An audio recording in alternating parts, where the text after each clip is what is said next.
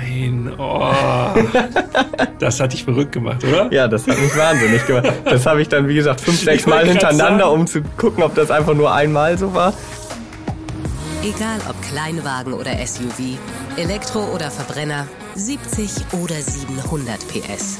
Jedes Auto ist anders. Und wir fahren sie alle in. Erst fahren, dann reden und damit ein fröhliches und herzliches Willkommen in Folge 77. Mein Name ist Peter Fischer, daran hat sich nichts geändert. Es hat sich auch nichts daran geändert, dass da drüben Jan mich schon fröhlich anguckt, denn heute gibt es ein besonderes Auto. Hallo Jan. Hallo Peter, hallo liebe Zuhörerinnen und Zuhörer. Ja, natürlich gibt es ein besonderes Auto. Jedes Auto ist auf seine Art ganz besonders. Aber dieses Mal haben wir tatsächlich auch noch eine neue Fahrzeuggattung, wenn ich mich nicht täusche. Ja, das stimmt. Sowas hatten wir noch nicht bisher. Ja, und sowas klingt so. Der Sound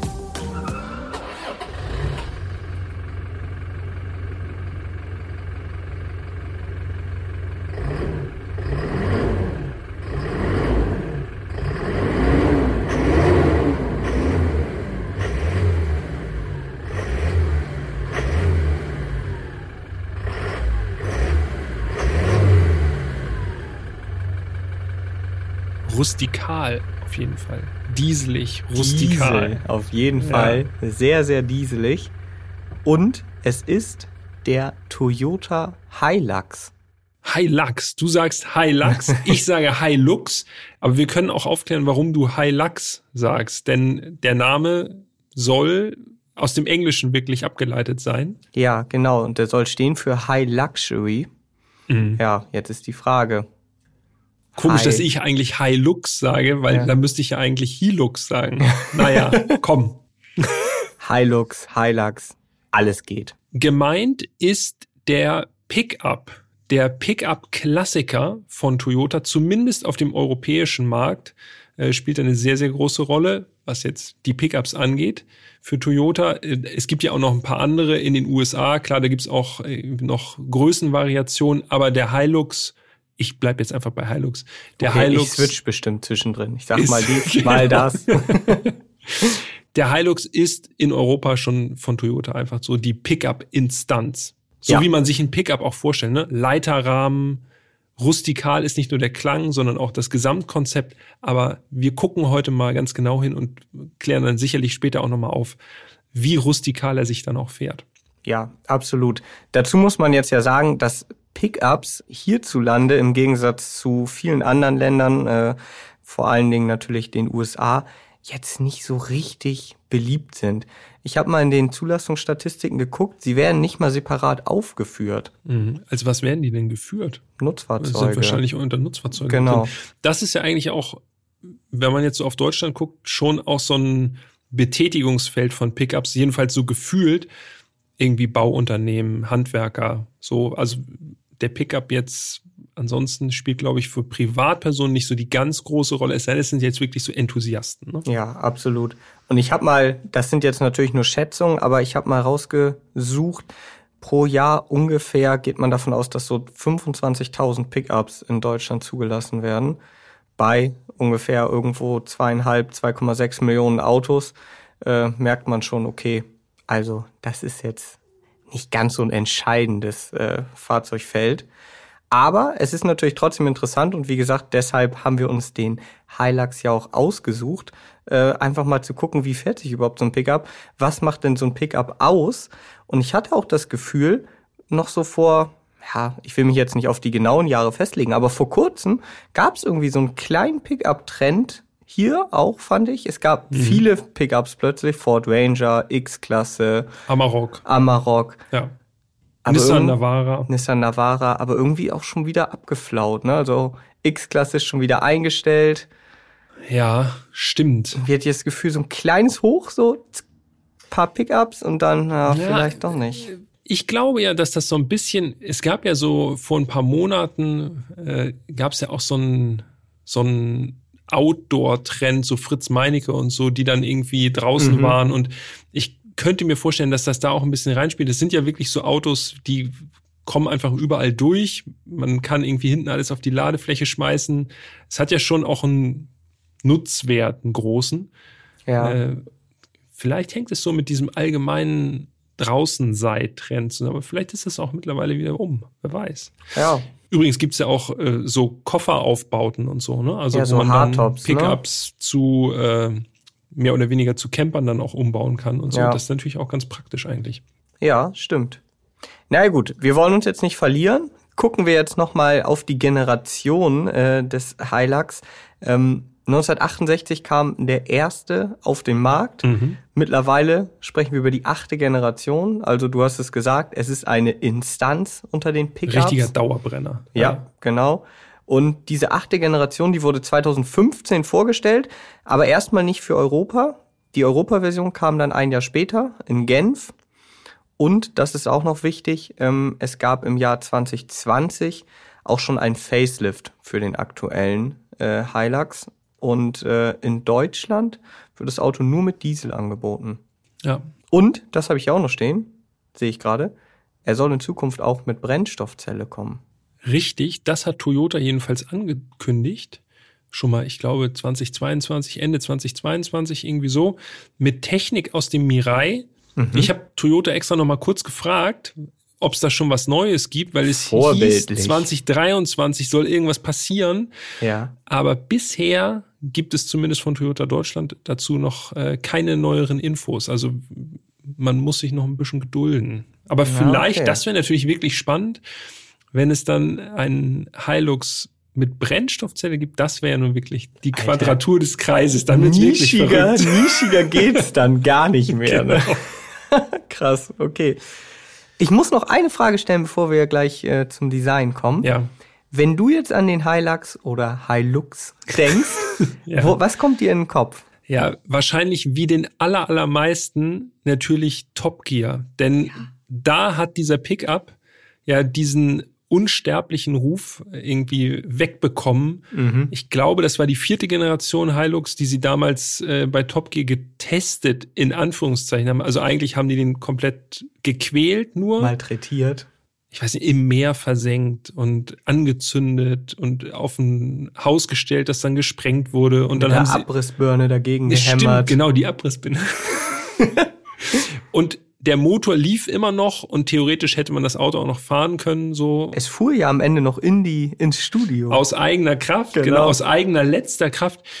Aber ich glaube, das geht den meisten so. Ne? Sonst wäre das eigentlich auch, auch ein grandioser marketing Ich Ich bin mir sicher, dass Toyota da seine Finger mit im Spiel Es hatte. ist genial, weil gefühlt wirklich jeden, den man darauf anspricht, der sagt, ja, Top Gear, damals, dritte Staffel, das Ja. war doch das Auto, was unzerstörbar ist. Und irgendwie hat der Hilux seitdem diesen unzerstörbaren Ruf. Ne? Jeder sagt, ey, das Ding kriegst du nicht klein. Ja, wobei man ja auch sagen muss, Toyota ja grundsätzlich schon mal für sehr zuverlässige Autos bekannt. Sieht man ja auch immer dann in den, in den Pannenstatistiken und so. Da sind die, schneiden die Toyotas ja eigentlich immer grundsätzlich sehr gut ab. Ja, geht Hand in Hand, ne? Und wenn Ja. dann natürlich so ein Auto dann noch um die Ecke kommt, das gesprengt wird und im Meer versenkt wird und trotzdem noch fahren kann. Ja, also, das ist der Hilux. Ja. Wollen wir mal gucken, was die, wie sich die neueste Generation des Hilux so anfühlt, ob äh, davon auch da noch einiges zu spüren ist. Also gesprengt haben wir ihn natürlich nicht, ne? Und versenkt haben wir ihn auch nicht. Angezündet auch nicht. Aber wir sind ihn gefahren. Wir haben eigentlich nur langweiligen Kram damit gemacht, wenn man so will. Aber jetzt äh, gehen wir erstmal einmal außen rum, würde ich sagen, und gucken uns den Hilux mal an. Das Design. Dazu muss man als erstes sagen, okay, ein Pickup hat wahrscheinlich äh, jeder und jede von euch schon mal gesehen, hat man also grundsätzlich vor Augen, also ein Auto mit einer großen Ladefläche offen. Aber beim Hilux gibt es drei unterschiedliche Karosserievarianten, wenn man so will. Ja. Denn es gibt die Single Cab, Extra Cab und Double Cab. Ja, Single Cab, nur ein Zweitürer mit zwei Sitzen, also ja, so eine Art Coupé fast schon. Die Extra Cab hast du als nächstes schon genannt. Genau.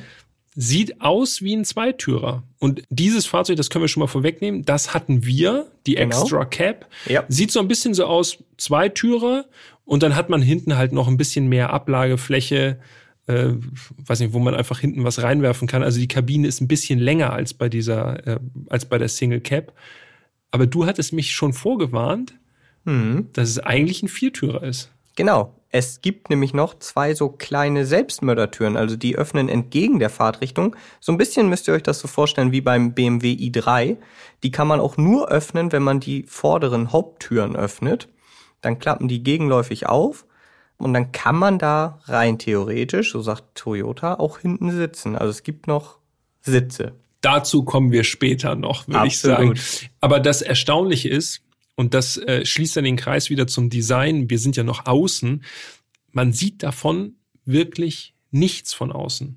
Also da nee. ist nicht irgendwo ein Hebel oder irgendwie Scharniere zu sehen, großartig oder so. Das sieht wirklich aus, als wäre das, als wäre da keine Tür einfach. Das stimmt. Und wenn ihr wissen wollt, wie das aussieht, dann schaut euch doch gerne mal die Bilder an.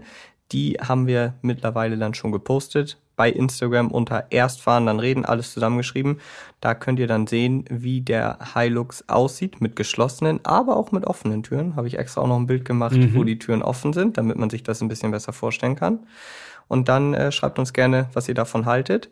Und wir machen jetzt weiter mit der Double Cap. Das ist nämlich dann, um das Ganze noch abzuschließen, das ist dann ein normaler Viertürer.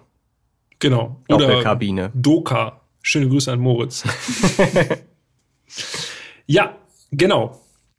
Äh, gut, und dann, wo wir jetzt die Kabinenfragen schon mal abgehakt haben, dann gucken wir noch mal jetzt mal noch mal so im Ganzen. Also wenn ihr jetzt schon auf Instagram gucken konntet und nicht äh, irgendwie mit Autofahren oder anderen Sachen beschäftigt seid gerade, dann werdet ihr gesehen haben, dieser Hilux, den wir hatten, der war rot. Und äh, die Farbe ist schon wirklich sehr dynamisch, würde ich sagen, vom Namen. Das war nämlich Tornado Rot Metallic. genau. Ja, also so ein dunkler Rotton, eher untypisch würde ich tatsächlich sagen, aber stand dem Auto ganz gut. 839 Euro extra kostet diese Farbe.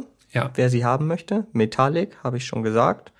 Wie gesagt, ich glaube eher untypisch, auch wenn der Hilux bei Top Gear auch rot war. Aber stimmt. Äh, ja, jetzt müssen alle Presse Hilux müssen alle jetzt müssen rot, rot. sein.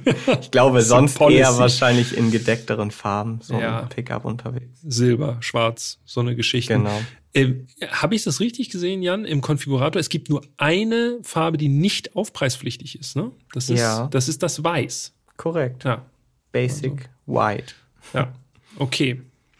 Ähm, das Rot, das dunkle satte Rot-Metallic, das Tornado-Rot.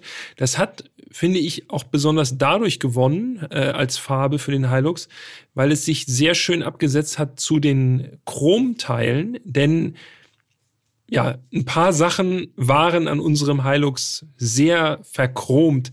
Beispielsweise die Umrandung des Kühlergrills. Und zwar ist das so ein fetter Chromrand gewesen. Also, wenn ihr könnt, wie gesagt, schaut euch die Bilder an wirklich ein riesiges Maul hat der Hilux, was auch gut passt, weil das Auto ist ja auch relativ groß. Zu den Abmessungen kommen wir gleich noch. Äh, das ist das, was mir an der Front eigentlich so am meisten ins Auge springt, quasi fast schon. Ne? Ja, absolut. Die Front wird dominiert von dem Kühlergrill.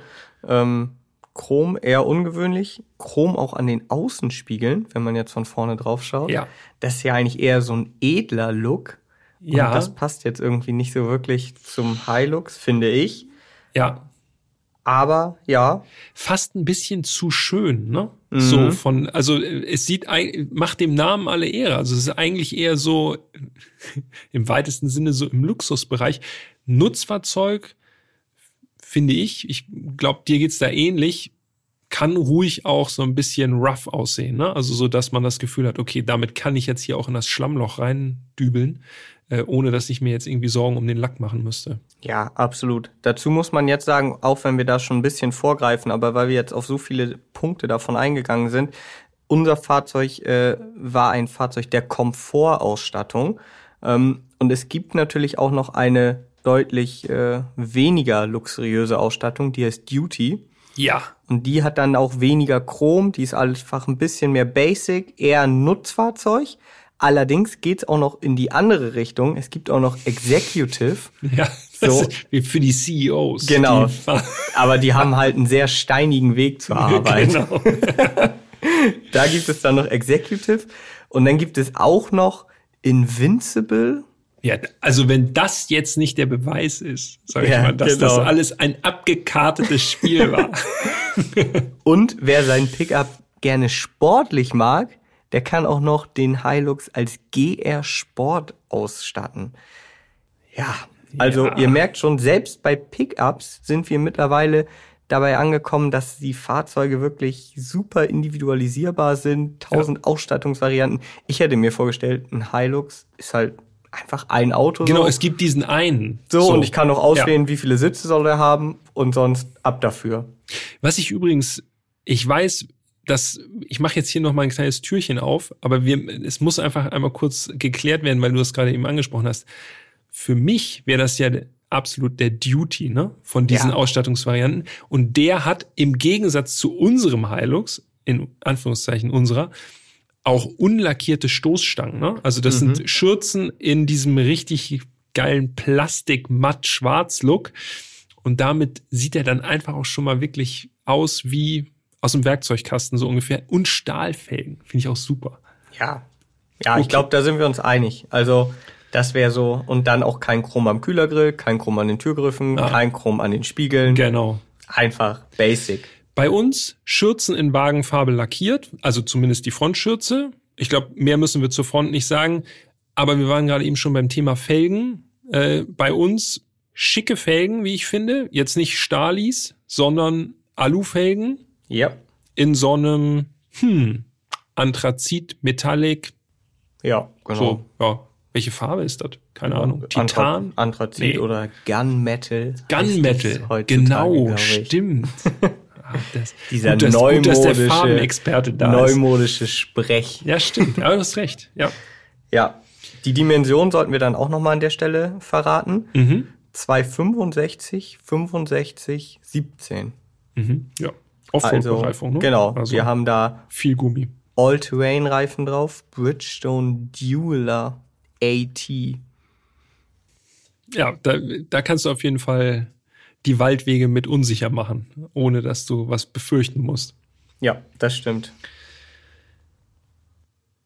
Was mir aufgefallen ist, wirklich, äh, wenn ich mir nochmal so die Gesamtform dieses Pickup-Trucks angucke, wie ausgestellt die Radhäuser sind. Ja. Und zwar nicht so eckig ausgestellt, finde ich jedenfalls, sondern die sind so im Blech ausgestellt. Also wirklich, also so ein, das ist zwar auch so ein Marketinggelaber jetzt, ne, aber das sieht wirklich muskulös aus einfach, weil es nicht so einfach nur so aufgesetzt ist, sondern es ist schön im Blech und es sieht richtig kräftig aus irgendwie, als hätte der wirklich so vier starke Beine. Ja, das ist das, was man sich so bei so sportlichen Versionen von Limousinen oder Kombis immer wünscht. Mhm. Und was die Hersteller meistens scheuen, weil es eben sehr, sehr aufwendig ist, eine bestehende Karosserie von einer C-Klasse oder so vorne und hinten zu verbreitern. Ja, naja. Und das äh, ist beim Hilux quasi Serie. Ganz genau. Ja, Ladefläche, klar. Pickup Truck, brauchen wir, glaube ich, nicht weiter großartig drauf eingehen. Ähm, interessant wäre allerdings dann doch noch ganz kurz mal drauf zu schauen, äh, diese Ladefläche ist in den unterschiedlichen Karosserievarianten, also oder besser gesagt Kabinenvarianten, dann auch unterschiedlich lang. Genau, das stimmt. Dazu muss man sagen, dass das Auto an sich immer gleich lang ist. Also egal, ob ich jetzt äh, Single Cab, Extra Cab oder Double Cab bestelle, das Auto ist immer 5,33 Meter. Also ist auch schon wirklich ein langes Ding. Und das hat mir mein lieber Kollege Rolf Klein, unser Allradkollege, gestern oder vorgestern nochmal gesagt. Er hat nämlich gesagt, Pickups sind ungefähr immer 5,30 Meter lang. Das wusste ich nicht. Okay. Äh, und wenn man, wenn man sich das mal anguckt, ja, tatsächlich, das ist immer 5,30 Meter plus minus ein paar Zentimeter. Also das ist, das können wir uns merken. Wenn das jetzt nicht hängen bleibt in dieser Folge, dann bin ich enttäuscht. Also das Pickup-Maß in Europa 5,30. Ich wollte aber gerade sagen, Ja, nee, klar, komm mir nicht mit RAM und so. ja, ich wollte gerade sagen, weil du hast es jetzt erst im letzten Satz gesagt, in Ja, Europa, weil ich ja, habe gerade ja, überlegt, so ein Ford F350 oder sowas. Nein, Jan, ist alles gut getimt hier. Alles klar, gut. Also, darauf können wir uns einigen. Wusste ich auch nicht. Interessante Info. Okay, dann äh, vervollständigen wir noch kurz die Abmessung und kommen dann zur Ladefläche. Breite 1,86, Höhe auch 1,86, also breit wie hoch. Radstand 3,9 Meter, ziemlich lang. Ja. Und jetzt kommen wir zur Ladefläche und da wird's interessant. Also Double Cab mit vier Türen und vier vollständigen Sitzen hat eine Ladeflächenlänge von 1,53 Meter. Extra Cab, also das Fahrzeug, das wir hatten, hat 1,81 Meter Ladefläche. Das ist schon ganz okay. Da könntest du fast liegen. Fast, ja, müsste ich Nicht ganz. zehn Ein bisschen Spitzen ein bisschen anwinkeln, aber sonst geht's, ja. Und bei Single Cab kannst sogar du entspannt liegen. 2,32 Meter Ladefläche. Ja, das ist schon anständig, ne? Das ist richtig viel. Das ist eigentlich wirklich, wenn man die, also wenn man den Hilux wegen der Ladefläche kauft, dann kommt man um Single Cap eigentlich nicht drum rum. Nee. Wenn du wirklich da die Dachlatten da rauflegen willst und so, das ist schon, Ja. ist schon eine feine Sache eigentlich, ne? Naja, gut, okay. Ja, die Ladeklappe an sich, dazu können wir auch noch was sagen. Das ist natürlich ein ordentlicher Kavenzmann. Heftig, ne? Wie schwer das Ding war. Allerdings, da musst du aufpassen. Wenn du da irgendwie abrutscht und das Ding knallt dir runter, dann macht's richtig Wumms. Original, das hätte ich nicht gedacht. Ich hab, also wir haben ja nicht so viel Kontakt mit Pickups, wenn man ehrlich ist. Also das Nee. ist, äh, kommt sehr selten vor. Und das hat mich echt überrascht, als ich das Ding aufgeklappt habe in der Tiefgarage und dachte, boah, Junge, das muss man wirklich so mit zwei Armen halten und dann einfach nur absetzen. Das kannst du gar nicht halten eigentlich. Nee, aber das Praktische ist, wenn du dir irgendwie mal wieder das Fitnessstudio sparen willst, stellst dich da hin, machst 100 Mal Klappe rauf, runter, rauf, runter, ist so gut trainiert. Ja, das stimmt. Allerdings. und diese Ladeklappe kann man auch abschließen, ne? Ja, mhm. Das, was ein bisschen komisch ist, aber klar, man muss jetzt ja nicht immer mit offener Ladefläche durch die Gegend eiern, sondern man kann auch da natürlich, da gibt's 100% irgendwelche Nachrüstlösungen oder auch von klar. Toyota, dass man das mit einer Abdeckung versieht und dann, ja, dann kann man da zumindest flache Gegenstände immer durch die Gegend fahren. Und hinten an der Bordwand, das ist wirklich sehr prägnant, wie ich finde, hast du ein riesen Toyota-Logo in die Ladefläche eingelassen. Ne? Das ist wirklich sehr, sehr auffällig. Das ist, glaube ich, das größte Markenlogo, das man überhaupt auf einem Toyota finden kann, vermute ja, ich mal. Würde ich auch mal tippen. Das ist Ja. riesig, ja. Dann machen wir die Ladeklappe wieder zu Mhm. Und schauen noch mal das Heck an. Denn da finde ich es eigenartig. Wir haben ja schon über Chrom viel erzählt, ne? Und diese Heckstoßstange, die ist wirklich oldschool. Also sie könnte eigentlich auch, ich weiß nicht, so an der 80er Jahre Version des Hilux verbaut sein. Die ist nämlich jetzt auch wieder verchromt und auch so im Ganzen so richtig, ne? Also Ja, wobei so im, aufgesetzt. im quasi. Ganzen ist nicht ganz richtig, weil in der Mitte hat sie ja einen Tritt eingelassen. Ja, okay. so, also das stimmt. ich finde, von Weitem sieht's aus, als hätte man nur so Chromstoßstangen-Ecken. Ja. Wie bei so einem Oldtimer. ist ein bisschen angedeutet Genau. sozusagen, ja. Aber auch da, unter uns gesprochen, finde ich, wirkt das Chrom echt deplatziert. Wir haben ja schon darüber gesprochen. Wir sind die Duty-Typen. Was ich wiederum ganz geil finde, was man auch in der Heckansicht sehr gut sieht, die Schmutzfänger mit Hilux-Logo. Jo. Das Vorne und hinten. Ne? Genau. Ja. so Schmutzfänger bei so, ja, bei so Offroad-Autos finde ich schon cool. Es sieht eigentlich bei allem, was ansatzweise auch mal auf äh, unbefestigten Straßen fahren könnte, finde ich das auch sehr gut. Zum Beispiel auch äh, so äh, GR Jahres oder so. Mhm. GR Jahres mit Schmutzfängern, sofort Wreck-A-Car. So diese Ja. Rallye-Autos, womit die vorher die Kurse abfahren. Huh. Okay. Okay, hast du noch was zur Optik? Nö. Dann würde ich sagen- Das war's. Wir können einsteigen. Springen wir mal rein. Ne? Oh ja. Der Innenraum. Das erste, was auffällt, der Einstieg ist ziemlich hoch. Und unser Ja. Hilux hat auch keine Trittbretter gehabt oder so. Das heißt, man muss sich da so ein bisschen reinhieven. Aber Toyota hat mitgedacht, es gibt innen an der A-Säule Haltegriffe. Hast du das gesehen? So Ja. richtig Haust fette, du, haust du die jetzt schon raus? Ja. fette Haltegriffe, wo man sich dann, wenn man es doch nicht mehr ganz so hoch schafft mit dem Bein, kann sich da so reinziehen. Und gut, dass du das ansprichst, denn diese Haltegriffe, Mhm. original, ich glaube, an den Haltegriffen könnte man den kompletten Hilux hochheben. Ja. Wenn man da dran ruckelt, wirklich, das bewegt sich keinen Nanomillimeter. Die sind so stabil, also als wären sie wirklich Teil der A-Säule. Äh, wirklich beeindruckend, muss ich sagen. Also das ist echt äh, massive Arbeit, die da geleistet wurde. Jo, allerdings. Das stimmt. Dagegen, wenn wir jetzt uns da reingeschwungen haben in den Hilux, was mich erstaunt hat, wie pappig die Tür ins Schloss fällt. Weil es so ein rustikales, im besten Sinne grob schlechtiges Auto ist. Und die Tür klingt so. Also es fällt nicht besonders kraftvoll und sonor ins Schloss, das gute Stück. Nee, das stimmt wohl. Und ich muss ja auch sagen, also wir haben jetzt ja schon äh, besprochen, wofür Hilux oder Hilux steht. High Luxury. Plus, wir hatten jetzt ja auch schon eine gehobenere Ausstattung. Ich muss sagen, man merkt davon nicht so viel. Also Luxus habe ich da jetzt nicht gefunden. Ich muss tatsächlich sagen, relativ viel Hartplastik so. Türtafeln, Armaturenbrett, Mittelkonsole. Ähm, das ist alles eher so ein bisschen basic, was ja grundsätzlich genau das Richtige ist, weil es ja ein Arbeitstier ist. Aber ich finde, wenn du da so eine höhere Ausstattungslinie hast, ja, das ist Teil des Luxus, dieser, dieser Verzicht. Ich wollte sagen, dass man darauf verzichtet. also du hast recht. Also das Hartplastik ist schon wirklich omnipräsent, ne? Also ich, aber ich muss sagen, ich finde es irgendwie sympathisch, muss ich sagen. Es erinnert mich wirklich an die 90er Jahre. Das ist wirklich keine Gimmicks. Ne? Es gibt auch, das können wir schon mal droppen, so auf dem Armaturenbrett in der Mitte oben ist so eine Digitaluhr. Jo. Das ist also wirklich wie 1992 so gefühlt. Allerdings. Die Materialien, wenn man das abklopft, Junge, Junge, also es ist wirklich, das ist auch wirklich durabel, glaube ich. Da, das wird in 40 Jahren immer noch genauso sein. Ja, oder wenn man es anzündet oder mit einer Abrissbirne gegenhaut, ist immer gleich.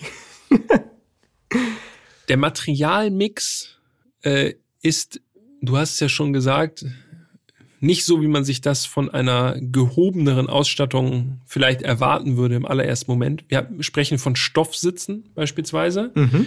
Die fand ich aber schon bequem. Also damit konnte man auch längere Strecken ganz gut äh, abreißen. Platz war für mich jedenfalls ausreichend vorhanden, würde ich sagen. Aber für so ein großes Auto ein bisschen mit meinen 1,95, ein bisschen habe ich gesessen wie auf dem Kutschbock. Also äh, es ist schon nicht 100% ergonomisch sozusagen, aber wir dürfen natürlich auch nicht vergessen, es ist ein Nutzfahrzeug. Ne?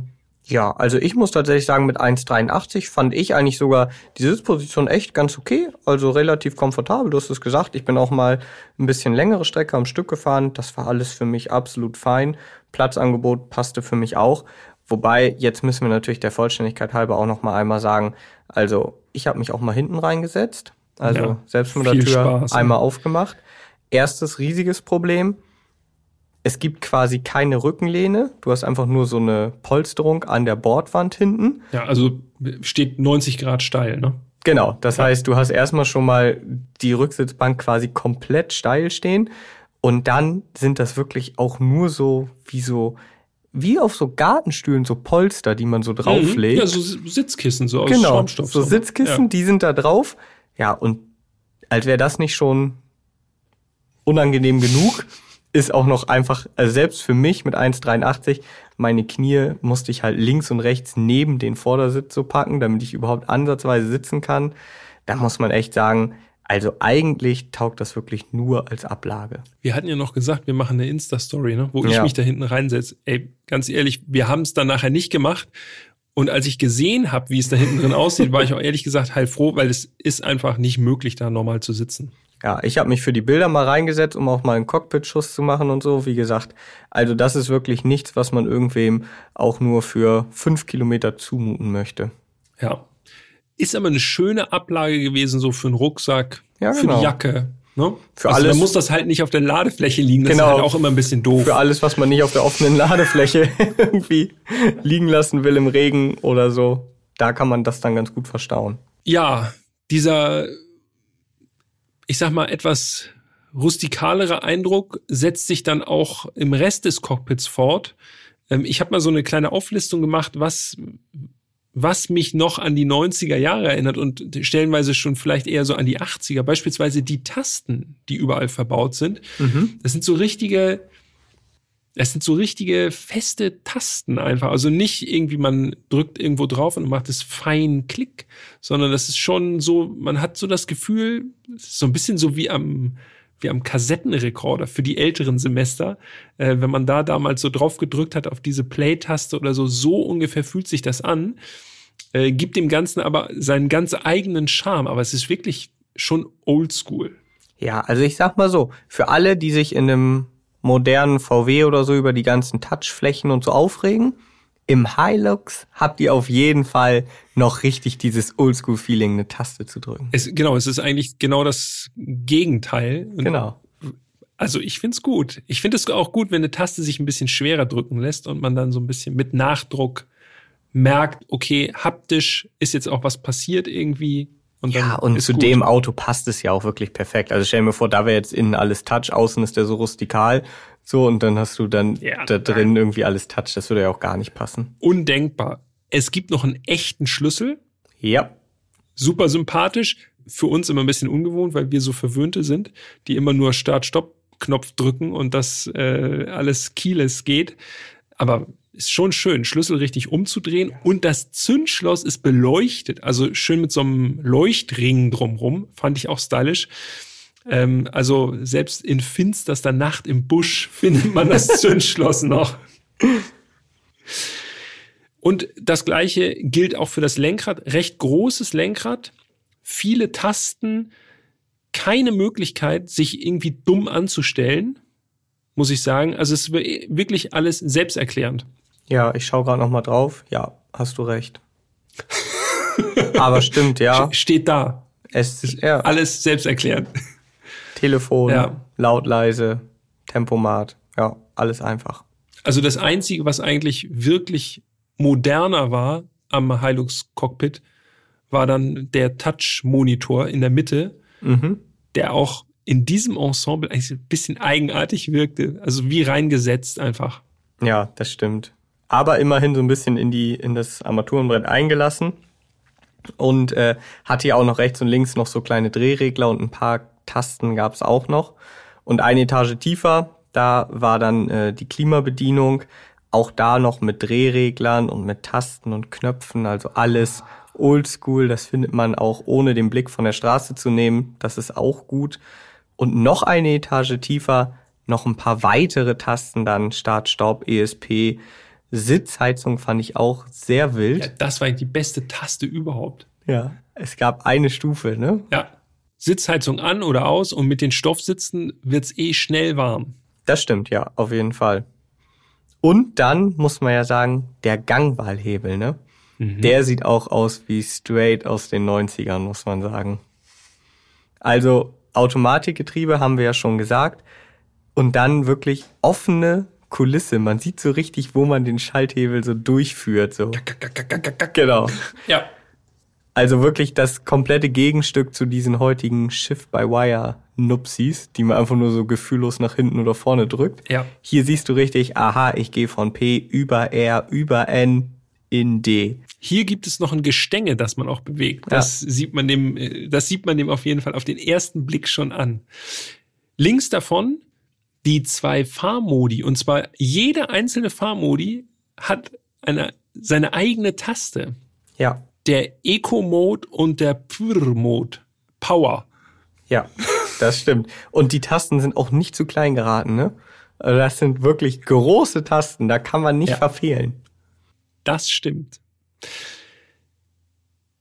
Was mich und da muss ich jetzt einmal ganz kurz einen äh, Rollenwechsel vollführen. Ich bin ja der Ablagenbeauftragte. Was mich wirklich fasziniert hat, war außerdem, hast du das gemerkt? Der Hilux hat zwei Handschuhfächer. Ja, oben und unten. Genau. Eins ja. oben, eins unten. Super gut. Also das ist wirklich Masterclass. Ja. Also ihr merkt schon, wir hatten hier im Podcast schon Autos, die hatten gar keine Handschuhfächer. Ja, das war enttäuschend. Ein Handschuhfach, jetzt haben wir zwei Handschuhfächer. Du bist doch hier Statistikmeister. Kann es sein, dass wir damit auf den ganzen Podcast gesehen wieder das geschafft haben, die mangelnden äh, Handschuhfächer auszugleichen? Hatten wir schon mal ein Auto mit zwei Handschuhfächern? Ich glaube nicht. Ich glaube, der R8 hatte kein Handschuhfach, oder? Bin ich, äh, sehe ich das richtig? Also welches Auto definitiv kein Handschuhfach war, war der SVJ, Aventador Stimmt. SVJ, der hatte safe keins und auch der Huracan STO. Ah, wir haben einen deutlichen Mangel an Handschuhfächern, glaube ich. Ja, scheiße. Wir müssen Autos bestellen, die zwei Handschuhfächer haben. Wenn euch noch äh, weitere Autos einfallen, die auch zwei Handschuhfächer haben, oder mehr vielleicht sogar, vielleicht gibt es sogar drei. Der Staria hatte zumindest oben auf Stimmt, diese Außenarmaturenbrett diese noch. Ladeklappe, Genau. Toploader. Ja. Richtig. Also wenn euch noch mehr einfällt, äh, schickt gerne eine Mail an Jan und an mich direkt äh, an podcast.autobild.de und dann wollen wir mal gucken, ob wir noch community-mäßig noch ein bisschen was zusammenkriegen. Ja, bin ich gespannt. Wir müssen ja, wir müssen ja sammeln für die nächste Sonderfolge. Ne? Absolut. Ja, also schickt uns Mails. Okay, worüber wir noch nicht gesprochen haben, waren die oder sind die Instrumente und natürlich, wie sollte es anders sein, in diesem Fahrzeug analog. Klar.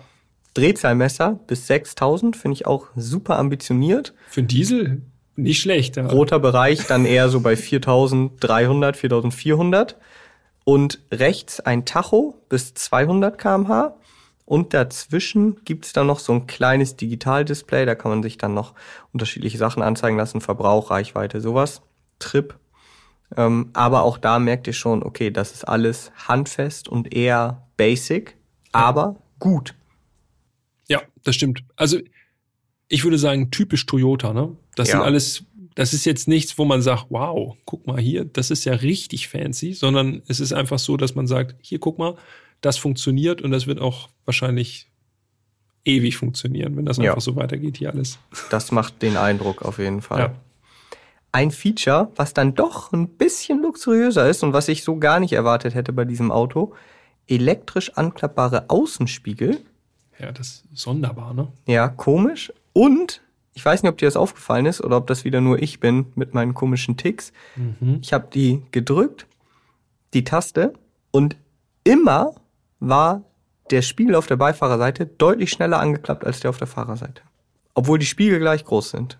Hm. Das habe ich nicht gemerkt, ehrlich gesagt. Ja, ich, war immer ich so- habe aber auch nicht drauf geachtet. Du merkst so richtig, der Spiegel rechts, also Beifahrerseite, klappt an und ganz kurz später auch Fahrerseite. Nein, oh. das hat dich verrückt gemacht, oder? Ja, das hat mich wahnsinnig gemacht. Das habe ich dann, wie gesagt, fünf, sechs Mal hintereinander, um zu gucken, ob das einfach nur einmal so war. Das gibt's doch nicht. Das kann nicht sein. ja, witzig. Das ist ja stark. Da wäre natürlich jetzt mal interessant, war das nur unser Hilux oder ist das ein generelles Hilux-Problem? Problem ist ja auch relativ, ne? Immerhin angeklappt waren sie, ne? Ja. Ist ja auch nicht immer der Fall dann. Und klappen auch wieder aus. Ja, okay. Sehr gut. Ja, zum Innenraum. Also, ich habe nichts mehr. Nee, ich auch nicht. Wir haben Also alles geklärt. Gucken wir einmal, äh, gucken wir einmal hier in die Aktenordner rein und schauen mal, ob wir äh, das Datenblatt finden, machen die technischen Daten und dann schmeißen wir den mal an. Aber erstmal technische Daten. Das Datenblatt. Eingangs habe ich es ja schon gesagt. In Deutschland wird der Hilux ausschließlich mit Diesel angeboten. Außerhalb von Deutschland gibt es auch andere Motorisierungen, muss man dazu sagen. Aber bei uns immer Diesel. Ich habe sogar gesehen, es gibt außerhalb von Deutschland sogar einen 4 Liter V6 Wow. Benziner. Dazu noch die kurze Info. Der Hilux ist natürlich wirklich so ein Weltauto, ne? Also der ist wirklich überall anzutreffen. Da gab es ja auch mal äh, diese Geschichten so in Bürgerkriegskrisengebieten. Da werden die Hilux gerne gefahren, weil es halt wirklich Autos sind, mit denen du sämtlichen Quatsch machen kannst. Natürlich dann auch für idiotische Zwecke verwenden kannst. Ähm, und der ist also wirklich, egal wo, man findet überall Hiluxe.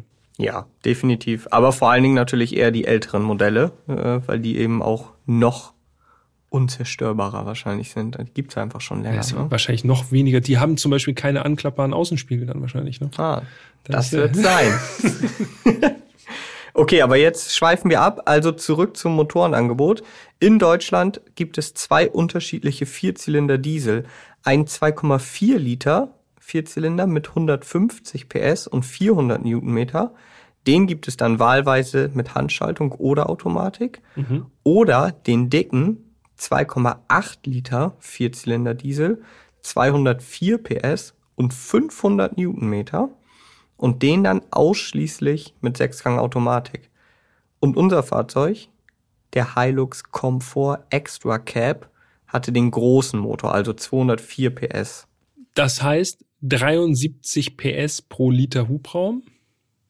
Das ist jetzt für einen Turbomotor, also ist jetzt nicht ganz wenig, aber man merkt trotzdem schon, das ist auf Dauerhaltbarkeit ausgelegt. Ne? Also vier Ja. Zylinder, 2,8 Liter Hubraum. Also äh, glücklich kann sich jemand schätzen, der einen Sechszylinder hat, der so ungefähr drei Liter Hubraum hat in der heutigen Zeit. Also das ist alles schon, das sind große Teile. Absolut. Und was wirklich schon auf dem Datenblatt beeindruckend ist, 500 Newtonmeter, das ist schon viel Drehmoment. Das ist ordentlich, ja. Aber diese 500 Newtonmeter, die liegen schon bei 1600 Umdrehungen an. Also kurz nach Leerlauf hat man schon volle äh, oder volles Drehmoment anliegen und das ist natürlich gerade im Gelände auch von Vorteil. Ja, auf jeden Fall. Dann gucken wir noch einmal auf die Fahrleistungen des Hilux. Ist jetzt nicht ganz so unglaublich entscheidend. Klar, das ist ein Pickup, das ist ein Nutzfahrzeug, aber trotzdem wollen wir es nicht äh, verschweigen. 10,7 Sekunden von 0 auf 100, wenn es denn sein muss. Also Ja. 204 PS, 500 Newtonmeter Drehmoment, das ist natürlich auch schon ein bisschen was. Und VMAX bin ich erstaunt gewesen, dass er so hoch ist, also die Höchstgeschwindigkeit, 175 km/h.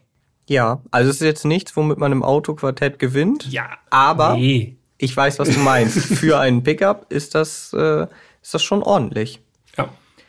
Ich glaube, entscheidender als diese Werte sind für die meisten Interessenten aber andere Werte. Zum Beispiel die Anhängelast. Mhm. Dreieinhalb Tonnen gebremst. Ungebremst, 750 Kilo. Genau.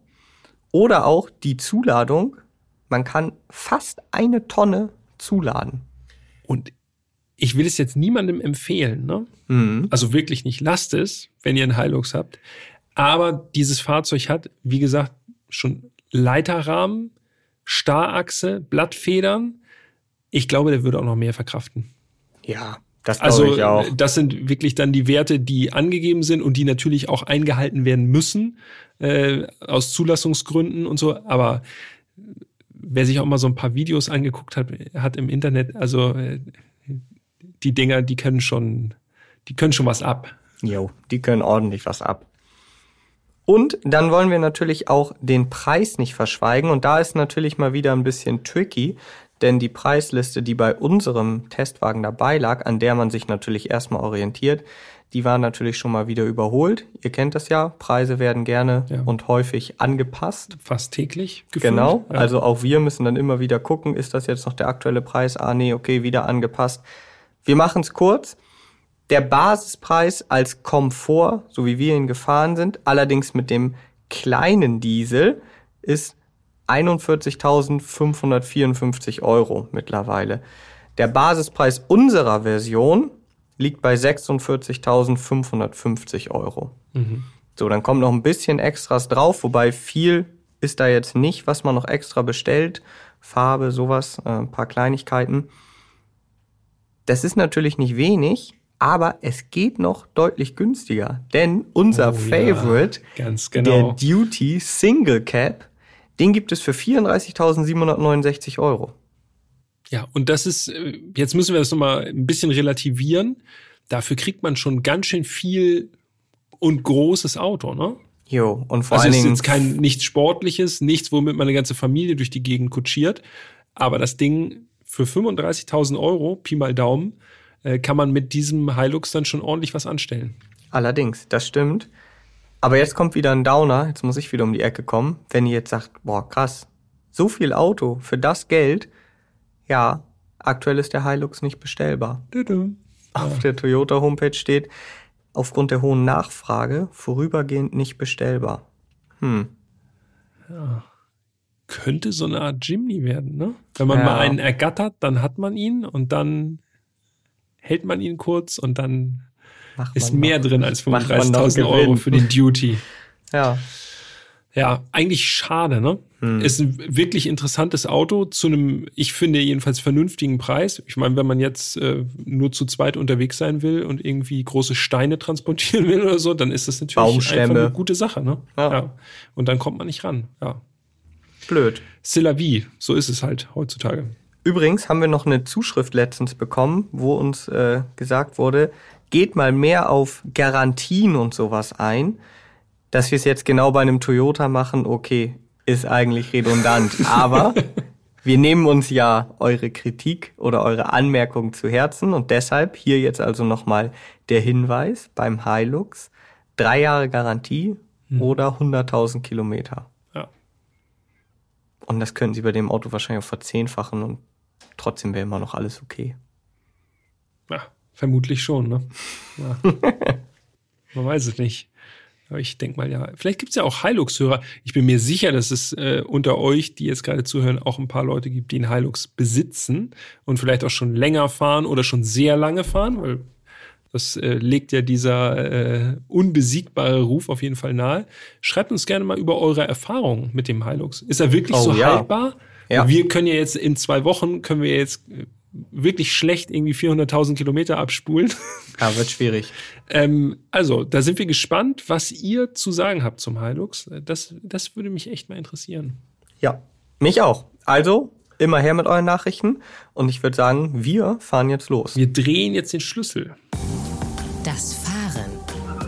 Und wir haben ja schon beim Sound gehört, ich finde, der klingt schon irgendwie so, also klar klingt der rustikal, aber er klingt auch schon kraftvoll.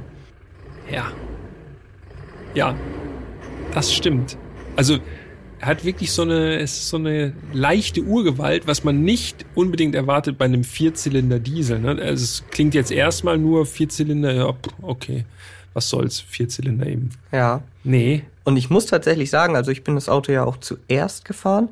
Ähm, also er fühlt sich auch so, das war so mein erster Eindruck, schon nur in der Tiefgarage so, fühlt er sich auch schon kraftvoll an. Man hört den Lüfter extrem laut.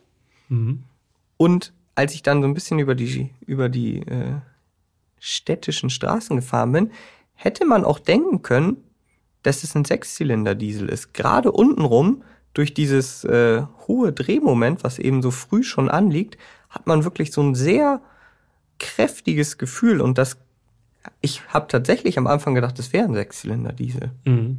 Ja, es ist einfach die Macht des Hubraums. Genau, Ne? viel also es ist wirklich bärig, von unten raus schiebt der schon richtig an. Äh, ja, muss ich sagen, auch vom Gefühl her sehr, sehr kräftig. Mir ist aufgefallen, in der Tiefgarage, vor allem beim Losfahren, dass man den Turbolader richtig hört. Ne? Das macht Mhm. richtig. Also äh, heftiger Sound auf jeden Fall. Gar nicht so Nutzfahrzeug langweilig Sound, wie ich das erwartet hätte, sondern richtig nach Aggregat da vorne drin. Ja, irgendwie auf eine gewisse Art und Weise schon emotional. Ja, ja.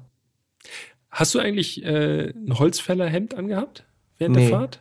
Hatte ich nicht. Okay. Du schon. Ja, ich habe mich bemüht. Ich habe schon ein Flanellhemd hatte ich auf jeden Fall an. Sehr gut. Es muss ja auch irgendwie ein stimmiges Bild abgeben. Spaß.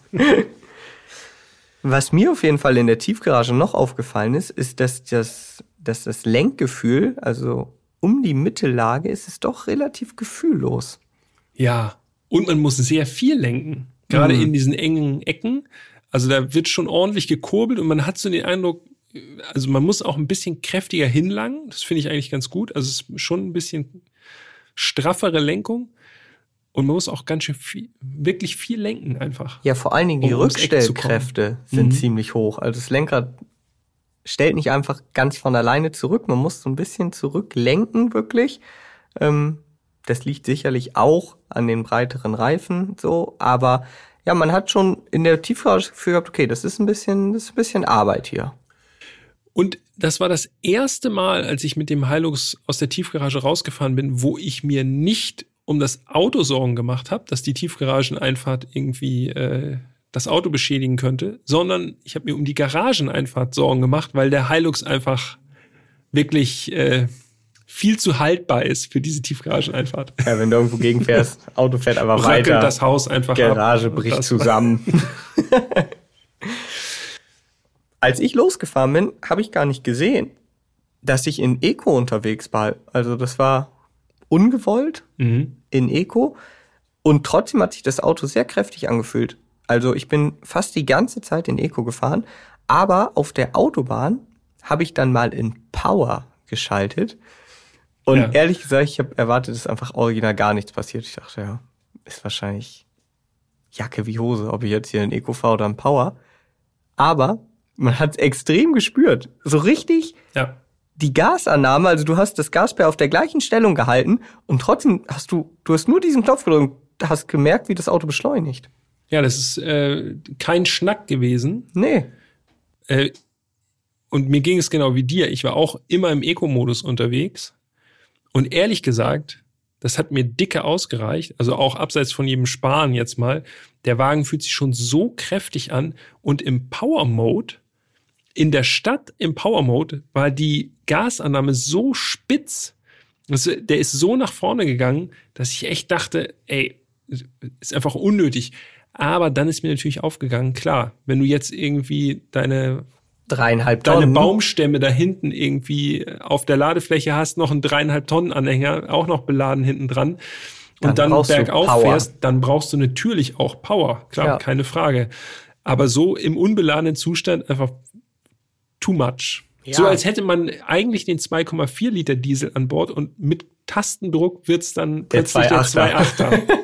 Ja, ist eigentlich ganz witzig. Der Vergleich passt tatsächlich, ja. Das Getriebe, die Automatik, die schaltet sehr früh, was aber gut passt, da ja, wie wir schon festgestellt haben, sehr viel Drehmoment schon bei niedrigen Drehzahlen anliegt. Also Sechsgang Automatik fand ich sehr passend für dieses Auto. ja, die hat sehr, sehr sparsam runtergeschaltet. Mhm. auch die Gänge super lang noch gehalten, auch wenn man so langsamer geworden ist, dann schaltet einfach nicht runter, sondern hält, hält, hält. Mhm. Und was mir aufgefallen ist, ich bin gespannt, was du dazu sagst, beim Hochschalten Mit so einem Ruck. mit so einem Ruck, genau, so dass ich, also wirklich so wupp und dann ist der nächste Gang drin, Mhm. fühlte sich so ein bisschen ungelenk an, aber dann habe ich mir gedacht, eventuell hat ja jetzt noch nicht, noch nicht so viele Kilometer runter, der Hilux. Mhm. Vielleicht verschleift sich das auch über die Zeit und dann wird das irgendwann so bei einer halben Million Kilometer wird es so ganz seidig im Schaltvorgang. So als müsste die erstmal in Gang kommen. Interessante Theorie. Ich vermute einfach, das ist bewusst so, damit man dieses Gefühl hat, aha, der nächste Gang ist Sitzt. drin. Ja. So, und jetzt Ja, ja. ist wieder ein neuer Gang drin. So wie äh, die Taste von der Sitzheizung. Ne? Zum Das macht Beispiel. ja auch Klack. Genau, könnte sein, ne? Jetzt muss man ja sagen, also ich für meinen Teil zumindest, ich weiß nicht, wie es bei dir aussah. Ich bin das Auto jetzt äh, die ganze Zeit unbeladen gefahren. Ja, ich auch. Muss ich gestehen. Ja, was ich hatte jetzt gerade keine Baumstämme parat oder eine große Statue oder so, die ich hätte, ich hätte irgendwo hin transportieren müssen. Und da merkt man dann doch, finde ich, dass der Hilux unbeladen über so Querfugen oder Bodenwellen ganz schön hoppelt, ne? Ja. Ja, klar. Das Fahrzeugkonzept ist äh, nicht für maximalen Komfort ausgelegt. Also Blattfedern an der Hinterachse und man hat so richtig dieses, jeder von euch, der mal einen unbeladenen Transporter gefahren ist, der kennt das auch, fährt über so einen Huckel und dann macht klonk und du merkst so richtig, wie das ganze Auto halt hoppelt. Ja, ja, stimmt. Es ist so ein bisschen stuckerig irgendwie alles vom Fahrgefühl. Ja, das ist halt im Konzept begründet. Ne? Dafür, wenn du ihn dann belädst, fährt er sich vermutlich ein bisschen normaler plötzlich. Ja, wahrscheinlich. Und man hat natürlich die ganze Zeit dieses Gefühl, also so ging es mir zumindest, obwohl ich jetzt äh, nicht wirklich Offroad, also mehr als einen Waldweg, habe ich jetzt nicht mit dem äh, Hilux bestritten.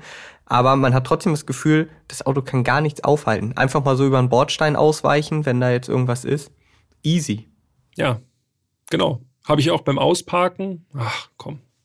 Nicht nochmal zurücksetzen. Das geht auch so. Und dann Genau. einfach drüber. Und das äh, man ist sich ja auch sicher, es passiert nichts. Das hatten wir auch schon bei anderen Autos. Ne? Das hatten wir, glaube ich, beim Duster hatten wir das schon mal, diese Unbekümmertheit, Ja. Mhm. dass man jetzt nicht so, ah, was soll's, kann man einfach machen. Er wird es schon aushalten. Ja, ist teilweise äh, auch mal ein ganz chilliges Gefühl, ne? Wenn man sich Ja. jetzt nicht permanent Sorgen machen muss, so man stellt auch, also ich habe den Hilux abgestellt und hab ich gesagt, ja, morgen gehe ich da wieder hin, so wird schon alles passen. Und wenn du teilweise irgendwie äh, doch mal seltenere oder teurere Autos abstellst und selbst wenn es nur kurz ist, denkst Ja. du, oh, hoffentlich kommt da keiner Ich guck noch mal raus, so steht ja. der nicht im Weg und man denkt die ganze Zeit, hm, hoffentlich passiert nichts. Bei dem Auto nicht. Ja. Also wirklich lässig einfach, ne? Alles, Ja. alles schön lässig. Ich finde auch, wie man da so drin sitzt, die Haube im Blick, es ist schon so ein, also dieses Trucker-Feeling. Ich muss sagen, also Pickups sind jetzt nicht meine favori favorisierte Fahrzeugkategorie so äh, und für ganz, ganz viele Leute auch wahrscheinlich eher unnötig. Aber ist schon so das Gesamtkonstrukt, wenn man drin sitzt und damit fährt, ist schon erhaben. Also, du hattest dieses Redneck-Feeling.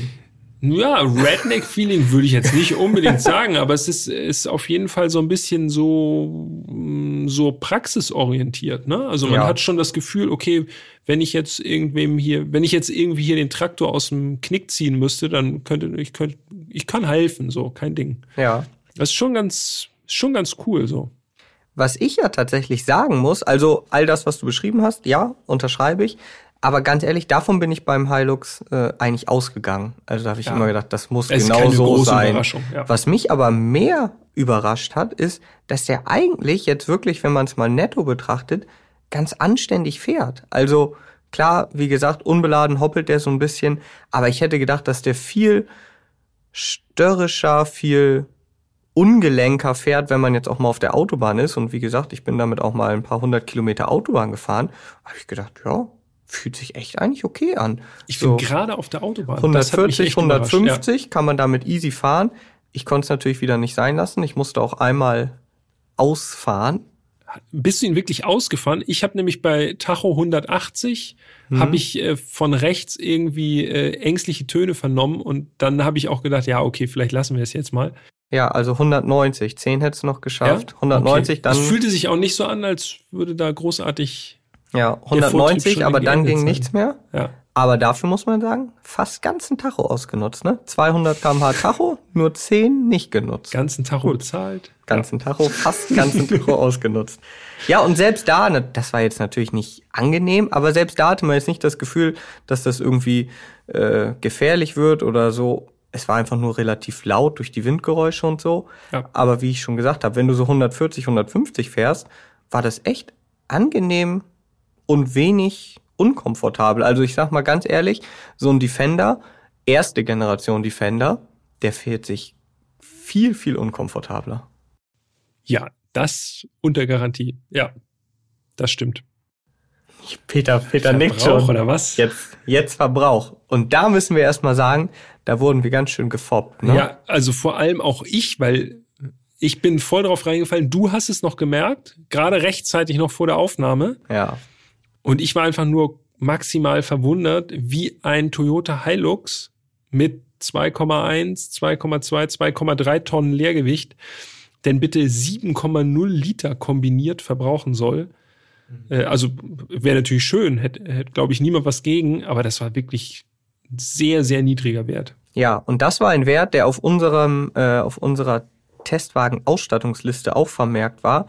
Und ich habe mich auch gefragt, ich dachte, boah, also ich bin jetzt nicht sparsam gefahren, aber ich kann ja nicht so weit davon weg sein.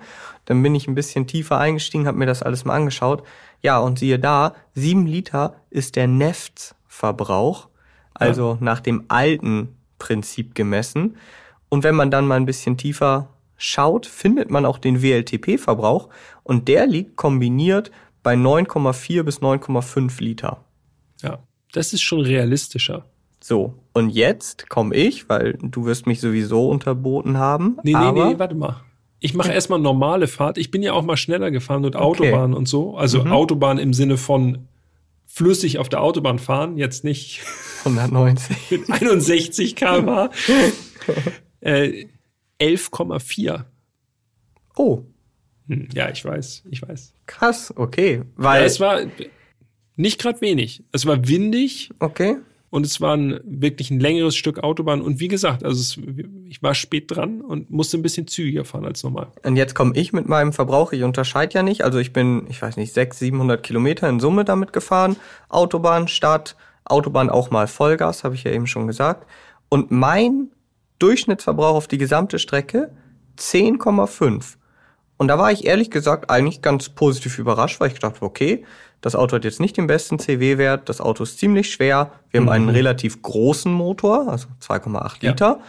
Und da liegen wir trotzdem nur ein Liter drüber über dem WLTP-Verbrauch. Das ist ja 10,5 geht fit. Plus, was man nicht vergessen darf, der Wagen hat einen 80-Liter-Tank, mhm. was bedeutet, dass wir fast 800 Kilometer Reichweite hätten. Ja. Reichweite ist auch gut, ne? Also, ja. Als wäre es ein Elektroauto, aber ist tatsächlich, die Reichweite spielt ja auch äh, so eine Rolle. Einfach aus äh, Bequemlichkeitsgründen. Ne? Genau. Ja. Das so, stimmt. Also ich war mit meinen 10,5 ganz zufrieden und jetzt kommst du mit äh, deinem Sparverbrauch. Hm. Ja, die Sparfahrt, äh, da hat mir wieder mal in die Karten gespielt, wie auch schon bei der T-Klasse. Wir hatten den ja, den Hilux bei noch relativ winterlichen Temperaturen und es ereignete sich folgendermaßen, dass tatsächlich auf dieser Sparfahrt auch noch bei Temperaturen um 0 Grad plötzlich so Nieselregen einsetzte. Das heißt, auf der Autobahn plötzlich wirklich alle super vorsichtig unterwegs. Ich habe mir gedacht, ich sitze im Hilux, es kann überhaupt gar nichts passieren. Ich habe mir eher Sorgen um die anderen gemacht. Ähm, das heißt, ich bin wirklich auch auf der Autobahn sehr zurückhaltend gefahren ja. und bin auf einen Verbrauch gekommen, der unter dem WLTP-Verbrauch liegt. Okay. 8,8 Liter auf meiner mhm. Haussparstrecke mit einem guten Autobahnanteil. Und dann ging es in die Stadt rein, Hamburg, und ich dachte schon, nein, verdammt, ich krieg das nicht weiter runter. Ja. Aber das Gegenteil war der Fall. Oha. Er ist in der Stadt noch sparsamer geworden. Am Ende bin ich rausgekommen bei 8,7 Litern. Check. Nicht, nicht schlecht. ja, aber wirklich absolute Ausnahme. Also ich glaube, mit dem, wenn man normal sparsam fährt, ist der WLTP-Verbrauch tatsächlich ist in Ordnung. Und jetzt verstehe ich auch, warum du so skeptisch warst mit den sieben Litern. Ja, weil ganz du gedacht ehrlich. hast, ich bin hier schon so sparsam ja. gefahren und trotzdem ja, ja, bin ich genau. noch irgendwie 1,7 Liter entfernt. Ja, also das wäre wirklich total abstrus gewesen. Okay. Das Fazit. Wir haben es beide schon mal angedeutet. Also, um ganz ehrlich zu sein, hierzulande verstehe ich Pickups jetzt nicht. Also, ich sehe diesen Vorteil irgendwie nicht. Also wir haben es ja eben schon gesagt, du hast eine riesige Ladefläche, wo du prinzipiell natürlich echt große Sachen und ja auch schwere Sachen draufpacken könntest. Aber die Frage ist natürlich jetzt, wie oft transportiert man sowas? Und, das haben wir eben schon gesagt, wenn ich jetzt losfahre und ich habe meinen Fotorucksack dabei und vielleicht noch einen Weekender oder so, dann komme ich nicht auf die Idee, das Ding auf die Ladefläche zu kacheln. Ja, du musst halt Sachen haben, die auch wetterfest sind. Genau. Ich pack's halt immer hinter die Sitze ich wollte ja eigentlich, das hatte ich ja angekündigt, ich wollte ja eigentlich mit meinem neuen Mountainbike mal und dem Hilux irgendwo ins Gelände fahren und hinten das Mountainbike, das hatte ich mir so romantisch vorgestellt, hinten das Mountainbike auf der Ladefläche. Aber das dann verzurren, so dass das alles, also wenn man jetzt keinen Ständer dafür hat, das dann alles zu verzurren, das wäre mir auch ein bisschen aufwendig. Und das Mountainbike jetzt da irgendwie so locker auf der Ladefläche einfach liegen zu haben, das kann man vielleicht in den USA machen, aber da hatte ich irgendwie gar, gar nicht so große Lust drauf. Ja, wie du schon gesagt hast, man hat ja, also man hat selten so große Sachen, die da wirklich halt auch die Ladefläche ausfüllen. Und dann hat man kleinere Sachen, wie jetzt zum Beispiel Taschen, Mountainbike, was auch immer. Und das rödelt dann ja einfach nur auf der Ladefläche rum, wenn man es ja. nicht verzurrt. Ja, und es ist teilweise nicht wetterfest so, dann muss man es eh eigentlich in die Kabine mitnehmen. Das heißt ja, für meinen Use Case Pickup nicht geeignet, nee. muss ich ganz ehrlich sagen. Und jetzt kommt ein Aber. Irgendwie hat mir der Hilux oder Hilux trotzdem gut gefallen, weil das Auto eben diesen, ja, diesen unzerstörbaren Charakter hat und man so, sorglos damit sein kann. Ja, also man kann überall langfahren, man fährt dann halt mal irgendwie über einen Bordstein, man weicht einfach mal aus, man kann einen Waldweg fahren, man kann eigentlich überall langfahren, hat trotzdem immer das Gefühl, ja, das Auto ist hier noch maximal unterfordert. So. Und, und das muss ich sagen, das hätte ich vorher nicht gedacht, das Auto ist vergleichsweise preiswert, finde ich. Also, ja. was man da alles bekommt, wenn man jetzt überlegt, man würde sogar so ein Double Cap nehmen, klar ist die Ladefläche dann ein bisschen kürzer, aber dann können da wirklich vier Erwachsene fahren. Man hat ein riesiges Auto mit viel Platz, vernünftiger Ausstattung. Und das ist eigentlich auch das Ding, äh, was wirklich dann einigermaßen sinnvoll dann wieder ist, wenn du wirklich äh, den Viertürer nimmst. Ne? Ja. Dann hast du zwar logischerweise die kleinere Ladefläche, aber trotzdem, dann hast du sozusagen PKW, naja, einen großen PKW plus noch die Ladefläche. Da kannst du auch mal irgendwie was, äh, wenn du zu zweit unterwegs bist, kannst du irgendwie was, was wettergeschützt unterwegs sein muss, kannst du dann auch mal hinten wirklich reinlegen und das passt dann schon besser. Ja, und das Ganze dann für um und bei 45.000 Euro. Da muss ich sagen, wie gesagt, kriegt man viel Auto für sein Geld. Und ich weiß, dieses Beispiel habe ich jetzt schon häufig gebracht, aber es war wirklich so abschreckend für mich. Der VW Tiguan aus Folge 69, der kostete einfach 61.000 Euro. Das sind dann 15.000 oder 16.000 Euro mehr. Das sehe ich aber nicht, dass man da mehr Auto bekommt im Vergleich. Das stimmt, ja. Was soll ich jetzt noch sagen? Also ich hat er jetzt alles zusammengefasst, ne? Äh, ich, was mir hängen bleibt, ist auf jeden Fall dieses, und das hast du schon anklingen lassen, dieses gute Gefühl zu wissen, dass man ein wirklich robustes Auto fährt, ne? Und immer so dieses Gefühl zu haben, okay, der Hilux ist eigentlich ständig unterfordert, unterbeladen, unterbeansprucht. Das ist natürlich also so, als hätte man den Werkzeugkasten irgendwie immer am Mann. Das schon, es hat auf jeden Fall was. Und das fand ich, das bleibt auf jeden Fall in guter Erinnerung bei mir. Ja. Aber der Duty wäre es trotzdem. Wenn da eine Schramme drin ist, ne? Egal, sage ich. Sieht ja noch besser aus. Der, genau, er muss einfach angeschlagen sein, dann gewinnt er noch. Ja, ausgereift, pragmatisch, das Fahrzeug. Ja. Und vielleicht auch unaufhaltsam, da sind wir auf eure Zuschriften gespannt. Von den Hilux-Besitzerinnen und Besitzern. Äh, und würde ich irgendwo im Busch wohnen, ich hätte einen. Da bin ich mir sicher. Aber ich wohne halt nicht im Busch, ich wohne halt in Hamburg. Sozusagen, du wohnst halt mitten in der Stadt. Genau. und deshalb habe ich auch keinen Hilux. Ja, stimmt. Das war Folge 77 mhm. mit Jan Götze und mir und dem Toyota Hilux. Und nächste Folge wird es wieder, da wird es wieder äh, pragmatischer mit einem Kombi. Mhm. Und der war auch rot. Der war auch rot und schnell auch. Schnell, schnell war auch. Oh, war das vielleicht schon zu viel? Und wir hatten viele rote Autos in den letzten Folgen. Aber ein roter Kombi, der schnell ist, da gibt es eigentlich so ein. Naja, ihr wisst ja selber, äh, auf Insta schreibt ihr uns ja ab und zu auch schon mal äh, DMs mit Tipps, Tipps oder Vorschlägen ja. oder äh, ja, äh, euren Favoriten vielleicht auch. Macht das gerne weiter. Wir freuen uns darüber. Mm, und dann schauen wir mal nächsten Mittwoch, was da, was da so um die Ecke fährt. Auf jeden Fall. Freue ich mich drauf. Vielen Dank für heute. Hat Spaß gemacht, wie immer. Und dann würde ich sagen, bis nächste Woche. Macht's gut und äh, wir hören uns. Das machen wir auf jeden Fall. Bis dahin. Tschüss.